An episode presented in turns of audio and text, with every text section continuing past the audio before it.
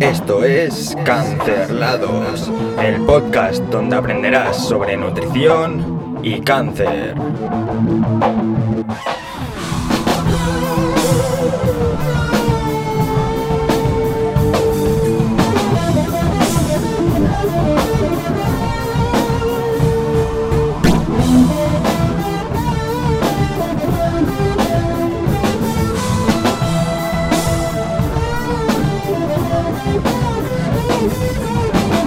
Muy buenas tardes, días, noches o madrugadas. Todo depende de dónde y cuándo me estés escuchando o viendo. Te recuerdo que si quieres ver este episodio y todos los anteriores puedes hacerlo en el canal de Cancerlados de YouTube. Bueno, hoy tengo que dar las gracias a Mailen, que es una de las seguidoras de la cuenta de Instagram de Cancerlados, cancerlados.podcast, si me quieres seguir ahí estoy. Y es que me comentó algo acerca de la anemia, preguntó sobre la anemia. Entonces pues dije, joder, pues me encantaría hablar sobre esto ya que sé que es algo que afecta a las personas con cáncer. De hecho, 4 de, 4, ¿eh? 4 de cada 10 personas con cáncer pueden sufrir anemia o están afectados por anemia. Por lo tanto, es un tema que digno de traerlo aquí al podcast y de hablar sobre él un poquito largo entendido no tanto, pero sí que hablar sobre el tema, ¿no? Y es que tenemos que tener en cuenta por aquí que hay varios tipos de anemias. Hay anemias que son causadas porque hay pocos glóbulos rojos, están bien los glóbulos rojos y eh, bueno, están perfectos, pero lo que pasa es que hay pocos. Eh, hay anemias que están causadas por falta de hierro, por una deficiencia de hierro. Hay anemias que están causadas por una falta de mioglobina, o de hemoglobina, perdón, que es lo que transporta el oxígeno dentro de los glóbulos rojos. Y bueno, ahí tenemos el fallo, vamos a decir, que los glóbulos rojos pues no están saludables. Bien, pues en una persona con cáncer puede ser que esta anemia sea causada por el tratamiento, por el propio cáncer, por una combinación de ambas, o bueno, también por las consecuencias que, tenga este tratamiento o el propio cáncer, ¿no? A nivel nutricional, que bueno, si no comemos, pues es lo que hay. Aparecen estas deficiencias, aparece anemia, pues bueno, como aparece anemia pueden aparecer otras tantas deficiencias. Bien, pues la anemia, uno de los síntomas que es más común, de hecho, eh, te voy a contar algo, y es, eh, no sé si lo comenté en algún otro episodio, pero antes de diagnosticarme a mí el linfoma de Hodgkin, me diagnosticaron no era una anemia como tal, pero sí que era una deficiencia de hierro. Por lo tanto, por ahí podía empezar a venir la cosa, ¿no? Entonces, a mí, uno de los síntomas que tenía bastante era la fatiga. Y entonces, pues tenemos que tener en cuenta que ya de por sí con el cáncer aparece fatiga, pues si hay una anemia, se maximiza. Está estrictamente relacionado. Por lo tanto, tenemos que tener en cuenta eso. Bien, antes de nada, tengo que decirte que si tienes algún síntoma de anemia, pues lo suyo, y seguramente te estén haciendo controles, si estás pasando por el tratamiento o vas a pasar lo que sea, bueno, y aunque hayas pasado, si ha sido un poquito reciente, te van a estar haciendo analíticas cada 2 por 3 Por lo tanto, no te preocupes, que si tienes anemia, te la van a encontrar. No, no hay problema, entre comillas, ¿vale? Entre comillas.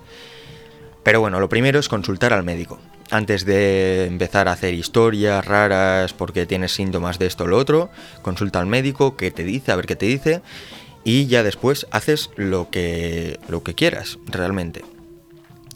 Bien, pues a nivel nutricional tendremos que asegurarnos de que tengamos suficiente hierro, porque al final una de las principales razones puede ser esa, ¿no? Esa, esa mm, deficiencia de hierro, una anemia ferropénica, pues puede ser la, causa principal. Por lo tanto, tenemos que asegurarnos, por lo menos a nivel nutricional, de, introducir la cantidad suficiente. Que bueno, si quieres me pongo finolis y te digo, en hombres adultos la cantidad son 8 miligramos al día y en mujeres son alrededor de 16-18, ¿vale?